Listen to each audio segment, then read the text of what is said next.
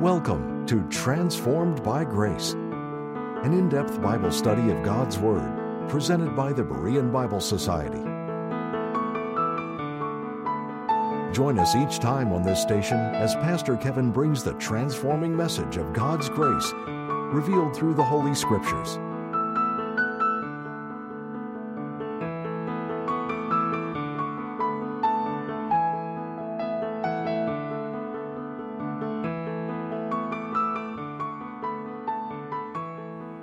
Tells the following true story. Longing to leave her poor Brazilian neighborhood, Christina wanted to see the world. Discontent with a home having only a pallet on the floor, a wash basin, and a wood burning stove, she dreamed of a better life in the city. One morning she slipped away, breaking her mother's heart. Knowing what life on the streets would be like for her young, attractive daughter, Maria hurriedly packed to go find her. On her way to the bus stop, she entered a drugstore to get one last thing pictures. She sat in the photograph booth, closed the curtain, and spent all she could on pictures of herself. With her purse full of small black and white photos, she boarded the next bus to Rio de Janeiro. Maria knew Christina had no way of earning money. She also knew that her daughter was too stubborn to give up. And when pride meets hunger, a human will do things that were before unthinkable. Knowing this, Maria began her search. Bars, hotels, nightclubs, any place with the reputation for streetwalkers or prostitutes, she went to them all. And at each place she left her picture taped on a bathroom mirror, tacked to a hotel bulletin board, fastened to a corner phone booth. And on the back of each photo, she wrote a note it wasn't too long before both the money and the pictures ran out and Maria had to go home. The weary mother wept as the bus began its long journey back to her small village. It was a few weeks later that young Christina descended the, descended the hotel stairs where she had been living. Her young face was tired. Her brown eyes no longer danced with youth but spoke of pain and fear. Her laughter was broken. Her dream had become a nightmare. A thousand times over she had longed to return home, yet the little village was, in too many ways, too far away. As she reached the bottom of the stairs, her eyes noticed a familiar face. She looked again, and there on the lobby mirror was a small picture of her mother. Christina's eyes burned, her throat tightened as she walked across the room and removed the small photo. Written on the back was this compelling invitation Whatever you have done, whatever you have become, it doesn't matter. Please come home. And she did. The cross tells everyone to please come home, regardless of what you've done or become. The gospel saves anyone who believes. No person is beyond the reach of God's grace. No person is beyond the power of God to save. We gain a home in heaven by faith. Have you believed that Christ died for your sins and rose again? As Paul told the Philippian jailer, believe on the Lord Jesus Christ, and thou shalt be saved. Luke 15, verses 11 through 12 read, And he said, A certain man had two sons, and the younger of them said to his father, Father, give me the portion of goods that falleth to me. And he divided unto them his living. The parable of the prodigal son is the third parable of Luke 15. The first one, in verses 3 through 7, is a story about a man who lost one of his 100 sheep. He searches for it and finds his sheep and brings it home rejoicing. After he gets home, he calls his friends and neighbors together so they can all rejoice together because the lost sheep was found, and that one sheep was important and had value. Then the Lord said in verse 7 I say unto you that likewise joy shall be in heaven over one sinner that repenteth, more than over ninety and nine just persons which need no repentance. Christ then told a second story about a woman who lost one of her ten pieces of silver. She searched her home high and low. She used the candlelight and swept the house thoroughly until at last she found the coin. She was so happy that she called her friends and neighbors over so they could all rejoice together because the lost coin was found and that one coin was important and had value. Then the Lord said in verse 10 Likewise I say unto you, there is joy in the presence of the angels of God over one sinner that repenteth. The salvation of one sinner generates joy among the angels in heaven and brings joy to the heart of God. God is not waiting for 10,000 sinners to start the celebration. He's not waiting for a thousand or a hundred or ten. Rejoicing in heaven over occurs over each and every single person who gets saved because each person is precious, important, and has value to God. When something that is lost is found, that is cause for rejoicing. And this leads the Lord into the parable of the prodigal son, which teaches the same, except this parable is about a person being lost and then found. In verse 11, the Lord began the parable by telling about a certain man who had two sons. In verse 12, we see the younger son asking his father, Father, give me the portion of goods that falleth to me. And then the father divided unto them his living. According to the Mosaic law, the elder son would receive twice as much of his father's estate as the other sons at his death. By asking for his inheritance while his father lived, it was like the younger son saying that he wished his father was dead. The younger son wanted his freedom and independence and decided he wanted to leave his father's house, and he did not want to wait until the time when his father would die to receive his inheritance, so he requested his portion of it ahead of time. He wanted his cut right now and he didn't want an ongoing relationship with the family. He didn't want to take over his inheritance and begin to develop it and use it for the good of the family in the future. He just wanted his portion of the goods so he could leave. Without any arguing or pleading, his father divided and gave his younger son his share. The money received was because of a generous father, and everything this younger son had, his father had given to him. Luke 15, verses 13 to 16 read And not many days after the younger son gathered all together and took his journey into a far country, and there wasted his substance with riotous living. And when he had spent all, there arose a mighty famine in that land, and he began to be in want. And he went and joined himself to a citizen of that country, and he sent him into his fields to feed swine and he would fain have filled his belly with the husks that the swine did eat, and no man gave unto him.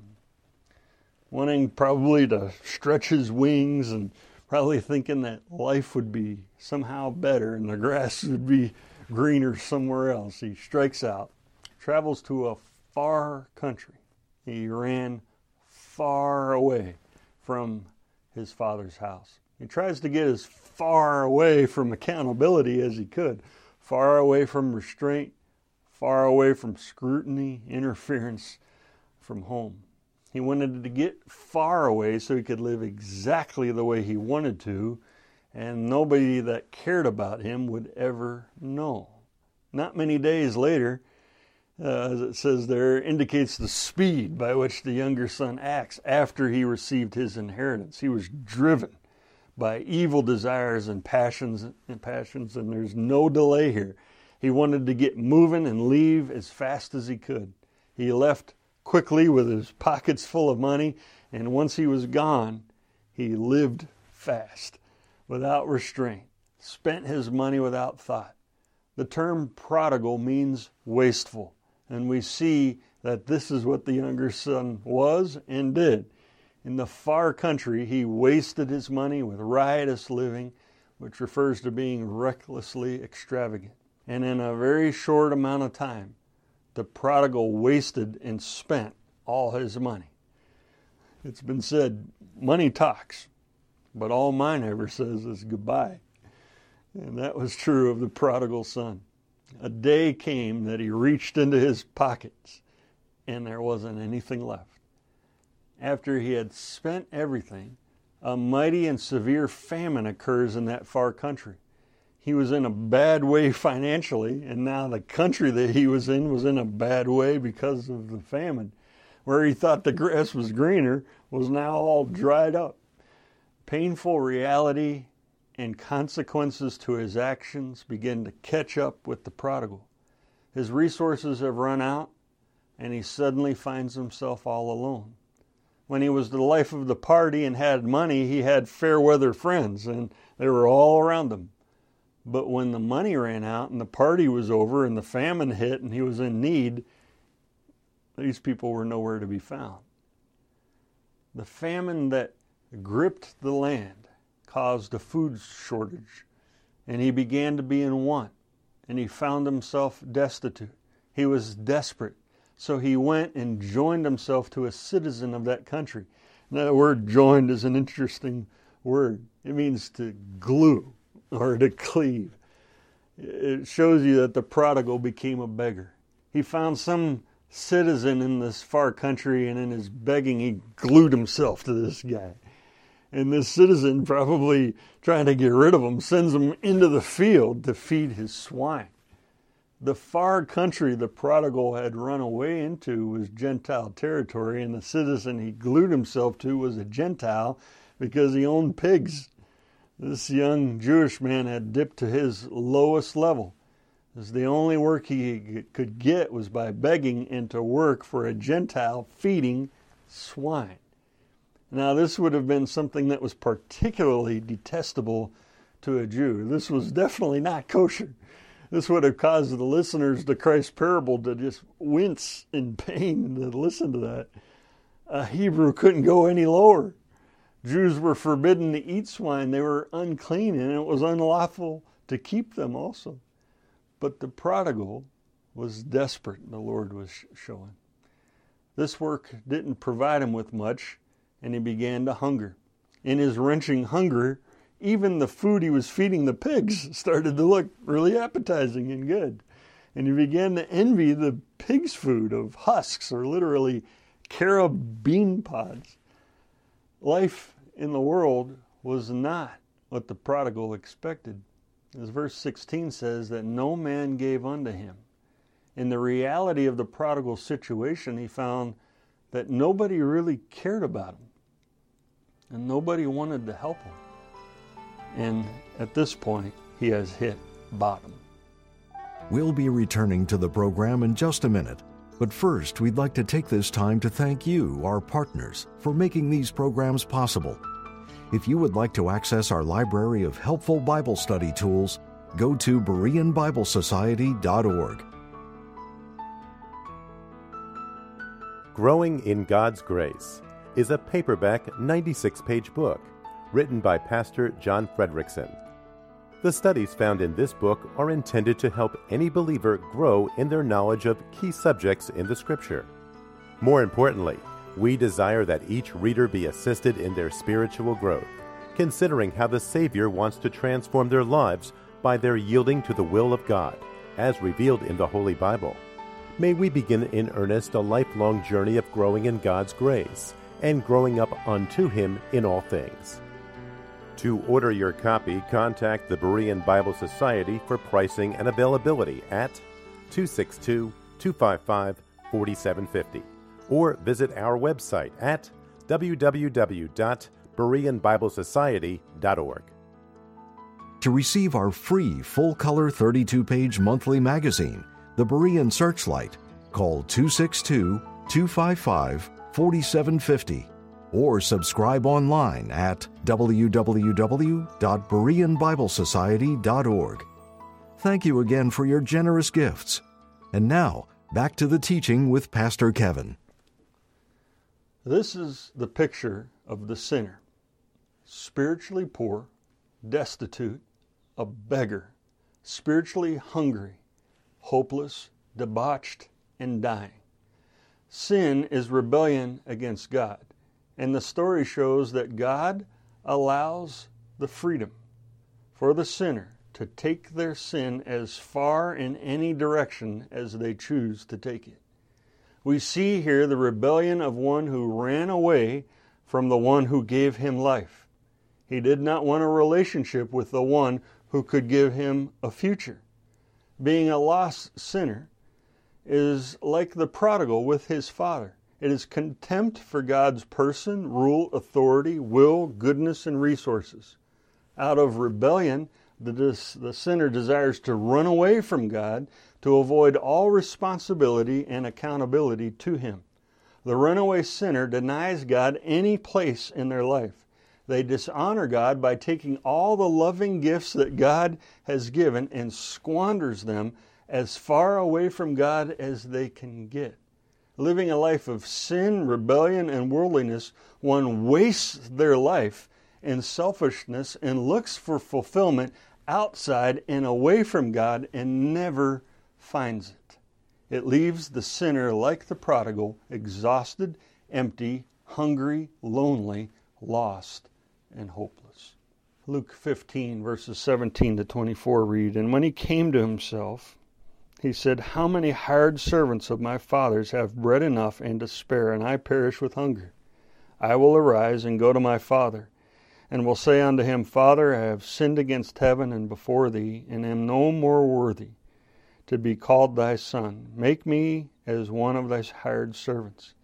And he arose and came to his father. But when he was yet a great way off, his father saw him and had compassion, and ran and fell on his neck and kissed him. And the son said unto him, Father, I have sinned against heaven and in thy sight and am no more worthy to be called thy son. But the father said to his servants, Bring forth the best robe, and put it on him, and put a ring on his hand, and shoes on his feet, and bring hither the fatted calf, and kill it, and let us eat and be merry. For this my son was dead, and is alive again. He was lost, and is found. And they began to be merry. The boy thought he'd find himself, but he only lost himself. But then in verse 17 it says he came to himself. In other words, he came to his senses and he remembers the one who really did care about him, who really did love him, his father. He recalls how his father's servants were living better than he was. He realized that here I am, starving to death, when even my father's hired servants have more food than they need. They have bread enough and to spare, he said. This teaches us something about his father. His father was merciful, generous, and good. The prodigal begins to trust in his father's goodness, mercy, and compassion, which he scorned once, but now he recalls was always characteristic of his father. Thus he determines to go back to his father, and he thinks about what he'd say to him ahead of time, that he knew that he had sinned and was unworthy to even be called his son, and that he would be glad just to be one of his hired servants if he would just take him back. But notice that the prodigal says, I will go to my father. It was not, I'll go back to my father's estate, or I'll go back to my father's house, or my father's riches. He says, I'll go back to my father. Most of all, he missed the relationship. Most of all, he wanted to be just back with his father. And he really did come to his senses. He humbles himself here. He knows that his sins were great. He knew that he sinned against his Father in heaven and against his Father on earth. He knows he is a great sinner. He would ask for no privileges, knowing that he's forfeited them all. He makes no claims. He doesn't assume that he will be restored into his Father's house. All he wanted is mercy and was more than willing to be just one of his father's hired servants just to be able to come home.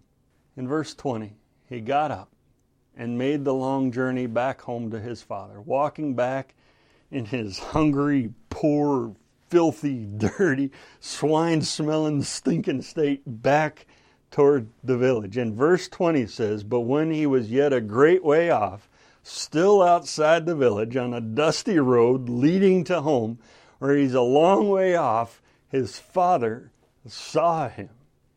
The father had been looking, straining his eyes, looking in the distance always. He had been watching and waiting, hoping for his son to come home.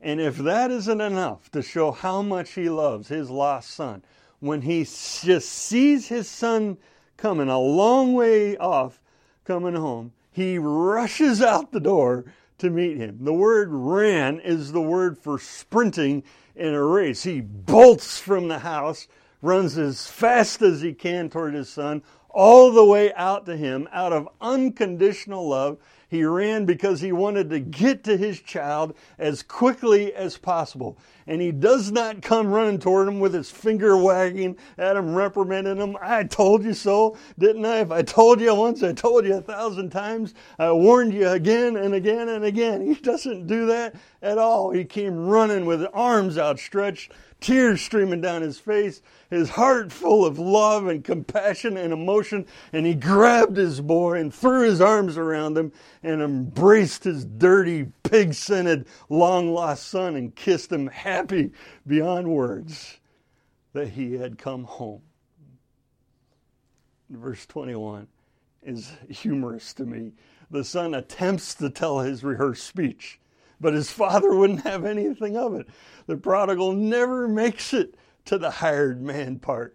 The prodigal found that he didn't have to earn back his father's love. He didn't have to earn his reconciliation. He got grace and he got unconditional love. The father interrupts his son's speech and yells through tears of joy, My son needs something to wear. Get these rags off of him. Put a clean robe on him. Put a ring on his finger. Place new sandals on his feet. He looks hungry. Prepare a feast. Let's celebrate his return. My son was dead, but now he lives. He was lost, but now he's found. And when you trust Christ as your personal Savior, the exact same thing is true of you. You were spiritually lost but now you're found. You were spiritually dead, but now you live. The Father in the parable is God the Father.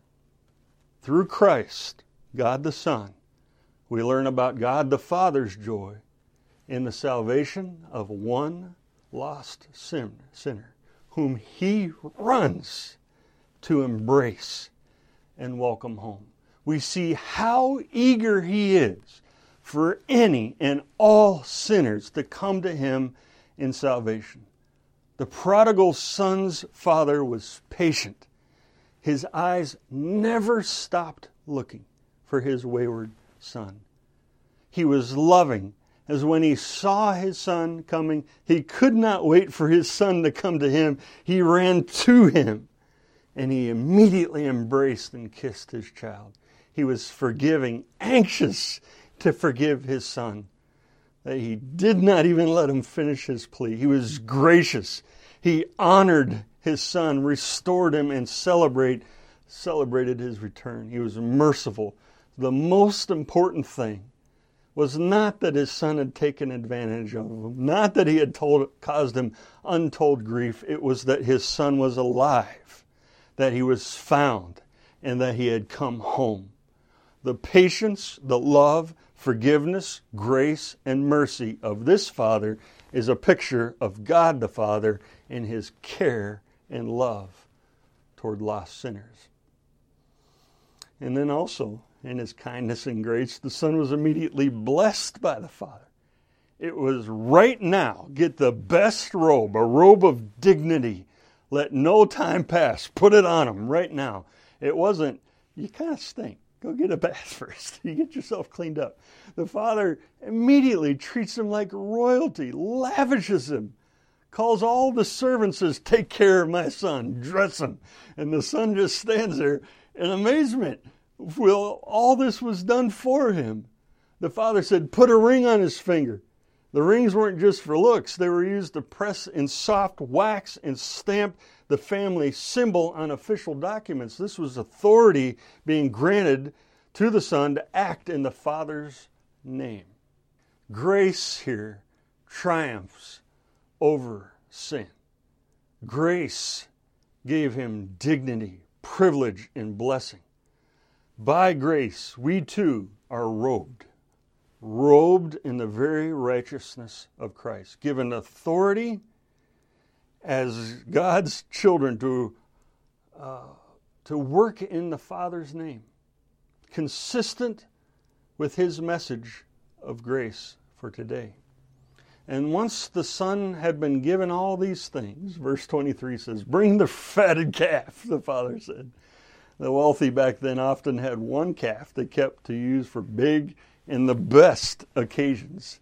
And it would feed many. It was a fatted calf, so it was reserved for large celebrations.